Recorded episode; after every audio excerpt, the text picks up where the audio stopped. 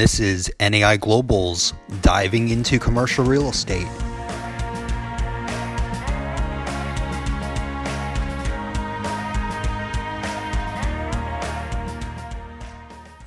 Too many real estate brokers try to solve their clients' problems today with methods they learned at the start of their careers. Help your experience meet the moment by leveraging technology in your brokerage with BuildOut. BuildOut's seamlessly connected CRM, marketing, deal management, and back office tools streamline every aspect of your deal cycle so you can focus on your clients. See why 67 NAI offices are already powering their firms with BuildOut by visiting buildout.com. That's B U I L D O U T.com. Welcome to NAI Global's Diving into Commercial Real Estate podcast. My name is Cliff Moskowitz, Executive Vice President of NAI Global, and I'll be your host for this October 2020 episode. Uh, this week we have a different type of guest, one whose expertise is beyond uh, just commercial real estate. Uh, you might call him a modern day fortune teller, even. Uh, his name is Jack Uldrich, and uh, he is a global futurist, a speaker, and an author. Jack is a renowned global futurist and the best-selling author of 11 books. He is a frequent guest on national media and regularly appears on the Science Channel's televised television program Futurescape and the Discovery Channel show Inside Out. He is a prolific speaker on technology, change management, and leadership and has addressed Fortune 100 corporations, venture capital firms, associations, not for profits, and state and regional governments on five continents. He lives in Minneapolis, Minnesota with his wife and two children. Uh, we recently have had the pleasure of having Jack as a keynote speaker at uh, multiple NAI Global conventions. This year, uh, we did a, a, virtual convention, which was new, uh, and that took place last month, and we had Jack there as well. Uh, so this podcast today serves as a follow-up to that presentation, and uh, hopefully you were at, you were there for that, and certainly we hope to uh, continue the conversation we started last month. So, first of all, Jack, thanks for joining us today. Good. Thanks for having me. I'm really looking forward to it. Great.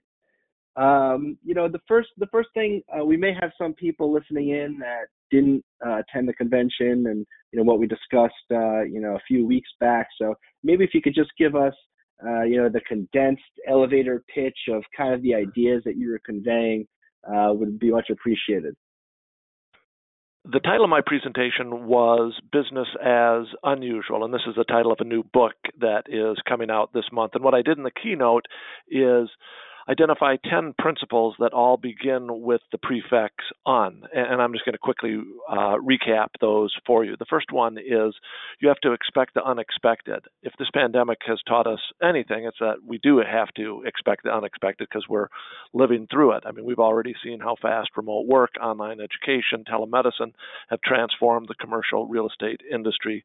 But what we have to understand is the pandemic has also accelerated the future in a lot of other ways, and this is going to continue to throw unexpected things at us. And I'm going to walk you through some of those.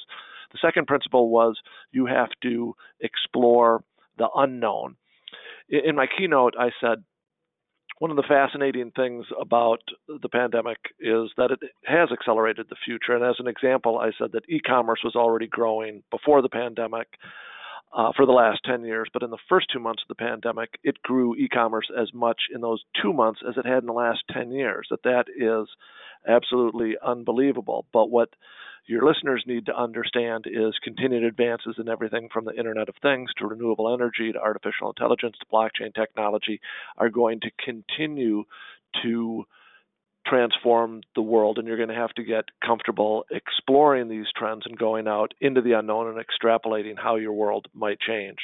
The third principle was you have to embrace uncertainty, and the best way to embrace uncertainty is to embrace ambiguity. That the world, and particularly the future, isn't going to be black or white. So let me just give you an example of this. The hospitality industry is in uh, a world of hurt right now, and they're under a lot of stress. But there have been a handful of companies who have quickly pivoted and are transforming some hotels into affordable housing. I'm not suggesting that all hotels are going to go away. What I am telling your listeners is embrace ambiguity. The hospitality industry is going to come back to a certain extent, but I think there are also going to be some opportunities for those who can pivot quickly. The fourth principle was you have to learn how to unlearn.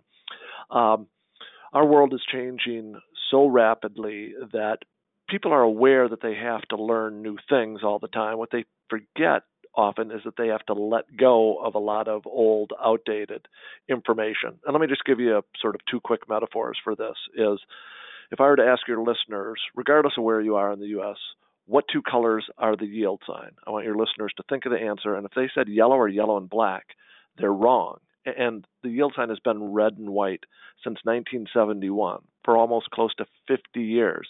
But my point is, many of us somehow hold that old information in our head, even though we've been driving by these signs for decades. I'm here to tell you, some of your listeners, there are certain things you learned about commercial real estate that were absolutely true yesterday, but are no longer true today. Your business is changing, business models are changing, your customers are changing, and you have new competitors, and all of that's going to require you to unlearn.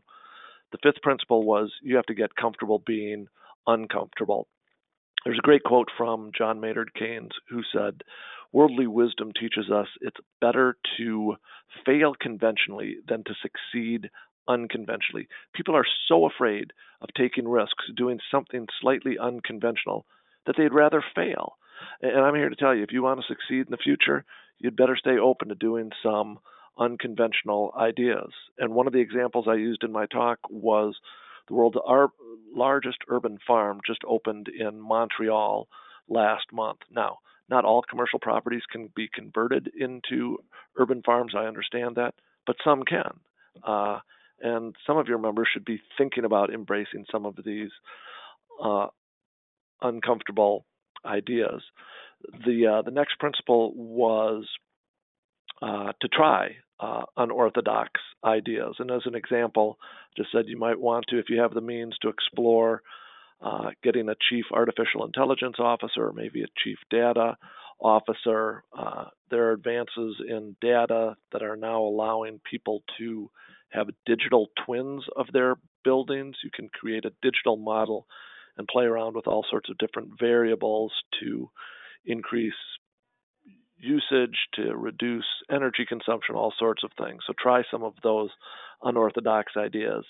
The seventh principle uh, listen to unconventional voices. The best way to do this is to get a reverse mentor, particularly if you're over the age of 40. I would say, by all means, mentor younger people in your company, but pivot 180 degrees and get someone under the age of 30 who can help you see the world from their perspective because it might help you future proof your business. The eighth principle was question unquestionable uh, assumptions. I don't often go into all of the extraordinary advances in healthcare, but stem cell research, regenerative medicine, nanotechnology, biotechnology, all of us might be living a lot longer than most of us expect. And I think there are going to be huge shifts in demographics, particularly among the elderly, and we're going to have to really begin thinking harder about where a lot of these seniors are going to live. And some retail malls are already being repurposed into senior living. So to me, that's just an idea that as the world, as technology changes, there are new ways to uh, look at existing properties. The ninth principle was just think unthinkable things. I, I hate to be the bearer of bad news, but we all have to be prepared for the possibility that the world could continue, that this pandemic could continue for 12 months, 18 months. There could be a second pandemic. There could be a global depression. My point with this is as you do your strategic planning, never lock into just thinking the future is going to unfold one way. At a minimum, have at least three plans. An optimistic plan, things turn out even better than you expected. Have your expected future, but then have a, more pessimistic future, and just understand all of them are within the realm of possibility. The final thing is just keep your imagination open to unimaginable things. The one thing I think we should all do is just get rid of the phrase, I can't imagine from our vocabulary. Just because you can't imagine something doesn't mean it can't happen or that someone else can't imagine different ways to use your building or a different business model or to see the the future and its many opportunities from a different perspective. So that in uh, probably a little longer than you wanted was a quick overview of the keynote. No, that's perfect. And you know, ever since I, you know, heard, heard you talk about all these principles a few weeks back, you know, there's something that's that's been bugging me, and mm-hmm. um, I, I'm curious to pick your brain on it as somebody who is a long-term thinker and you know is always thinking about the future. Um, one of the things that's bugging me is that it seems like a lot of decisions now are being made. Decisions that are, are not necessarily short-term decisions you know when we're talking about building designs and you know changing space layouts you know uh, of properties and um, things that are not just uh, something you do uh, for a short period of time. You know they, they have permanent impact. Um, it seems like a lot of decisions are being made around this pandemic and i'm curious you know your thoughts. This pandemic could be six months, it could be 12 months or two years, but you know those timeframes relative to some of these decisions or thoughts that are being discussed are are short term and uh, versus some of these long term decisions. And I'm curious your thoughts on that. Are we is it too much of a knee jerk reaction? Are we over correcting and then we're going to have to correct again? Or you know what are your thoughts on that? Yeah, it's a really good question. First, I would say I don't think that people are overreacting to to the pandemic. And the reason I say that is, I mean, it's now been going on for six months, and just sort of human nature says that it usually takes most people three months to adapt to a new behavior. Well, we're well past the three months, and it looks like we might go much longer. So my point is, these trends towards remote working, online education, telemedicine are all real, and I think they are have already shifted and cemented certain traits in human behavior. And so I think that those traits you can begin planning around. But the other thing I would say as as a futurist, and this is easier said than done, is how do you future proof all of your plans? And this goes back to this idea of looking at multiple scenarios as you think about the future. So, my first point is sort of zoom out, look 5, 10, 20 years into the future, sort of extrapolate some of these trends, think about how they would affect the commercial real estate space, and then have the optimistic, the expected, and the pessimistic future. And whatever you're planning should be able to fit under all three scenarios. Does this still make sense if things are even better than expected? Does it make sense? And it should, clearly, if it's your expected future. But then also, does it work in a situation where we spiral into uh, a three, five year global depression and we see no growth in the global economy? Um, so uh, that would be my uh, approach. But to answer your question, I, I don't think that most people can sort of overreact to the the pandemic. It's going to shift behavior uh, in a concrete way that's going to stay with us for a long period of time. Yeah, definitely um, foresee there being some know, PTSD on it, and it'll be interesting to see what the behavioral changes are that stick. So um, and then certainly how that affects commercial real estate will will, will be uh, interesting to see for for the mm-hmm. years to come. Um, uh, but but speaking of of that changing that change and um, you know one of the things you talked about a lot is unlearning, and you know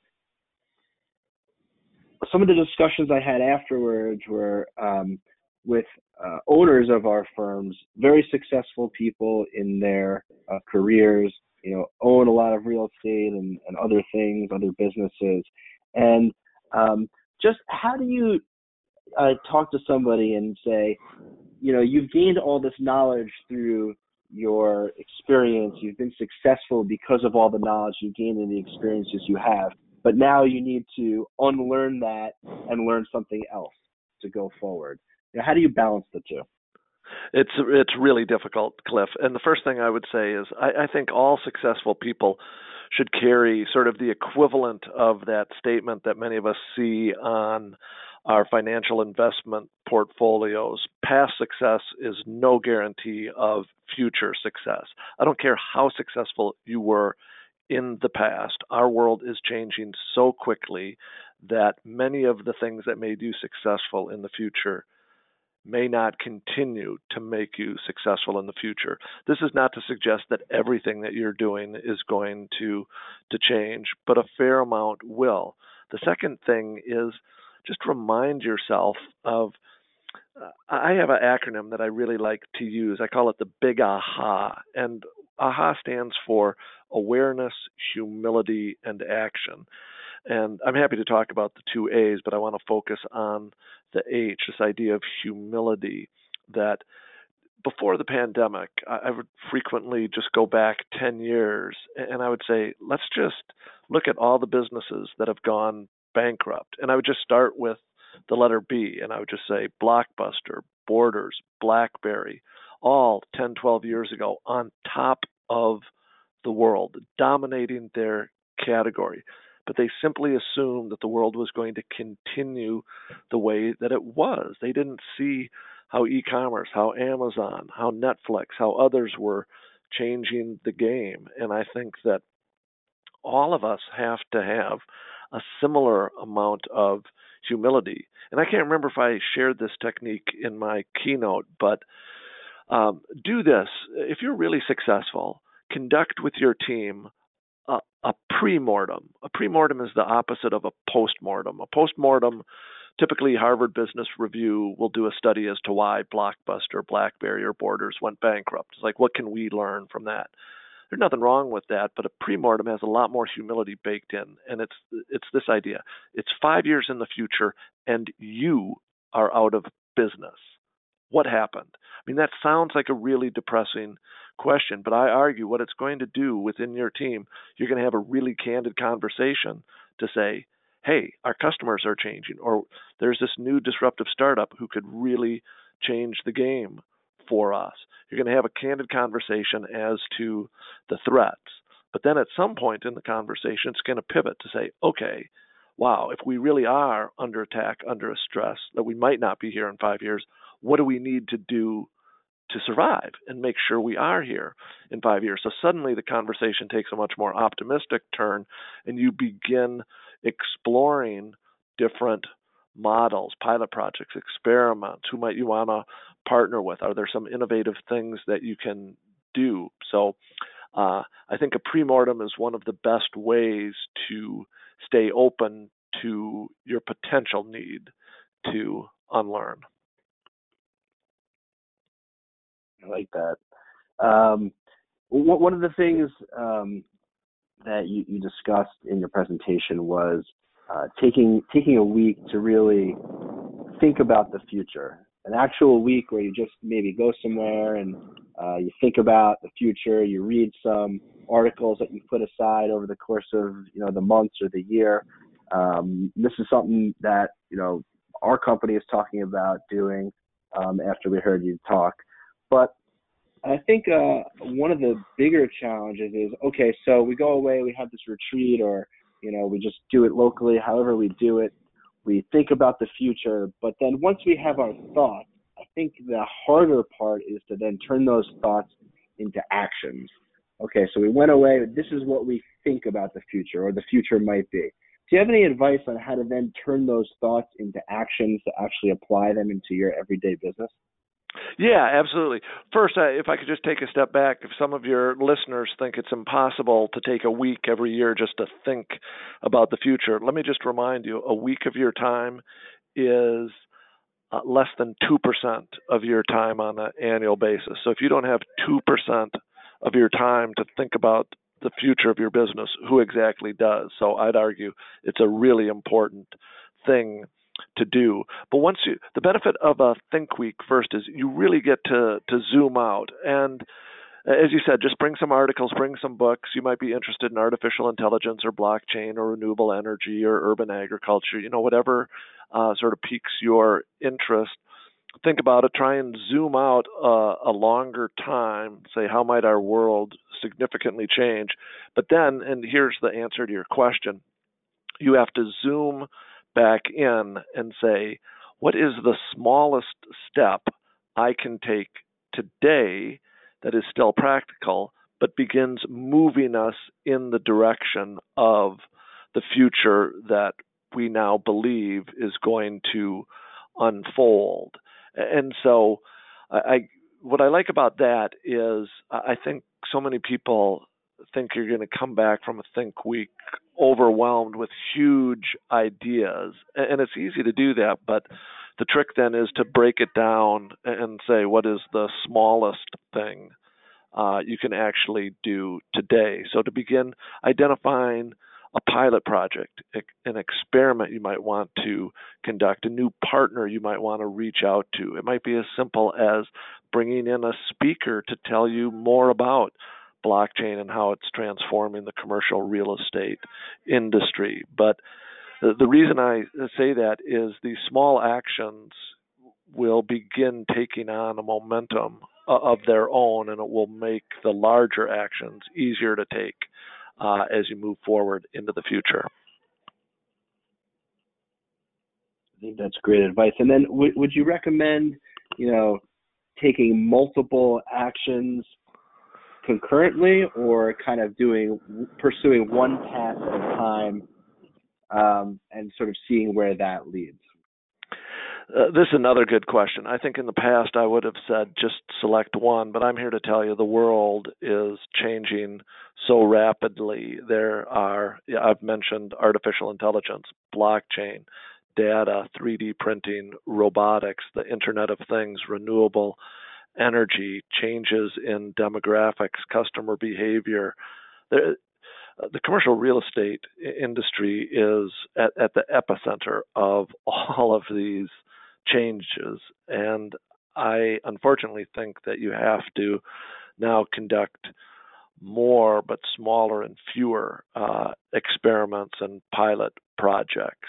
And this is going to require a shift in culture. And my, my advice here is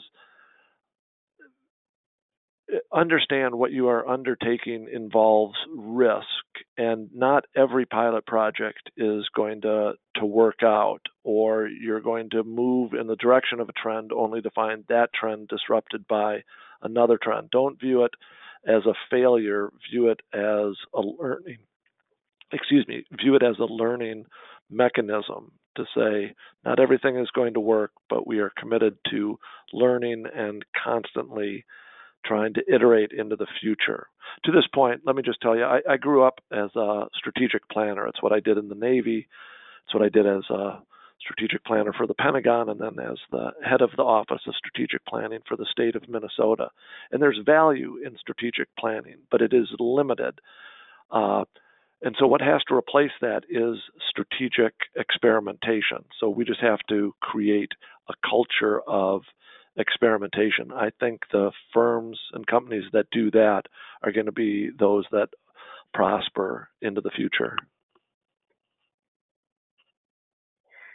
You mentioned uh, artificial intelligence multiple times, um, and, and even in your presentation in the keynote, you mentioned that if you're, you know, if you don't, you would argue if you don't currently have a chief data officer, then you might already be behind a lot of our listeners are entrepreneurs. They run small to medium sized businesses. You know, they're not these big corporations with big budgets and a lot of uh, you know resources to maybe invest in a chief data officer. Um, how can a smaller company without those types of resources still compete and um, you know if you're aware that you made a chief data officer but you can't hire one yourself what are some things you could possibly do to still be in the AI game and uh, be trending in the right direction going forward? Yeah, the the first thing is just begin getting up to speed on some of these trends, artificial intelligence, blockchain, data. The next thing is, uh, as a small or medium sized firm, I understand you can't necessarily have a chief data or a chief artificial intelligence officer, but you can expand your CIO's responsibilities to include data or artificial intelligence and tell, you know, your CIO or your CTO, whoever it is, to say, you now have a new responsibility.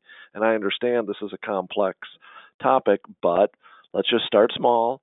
There are really affordable courses on Coursera or maybe even at a local university, as part of your responsibility, we are going to expect you to take a few hours a week and begin getting up to speed on this topic.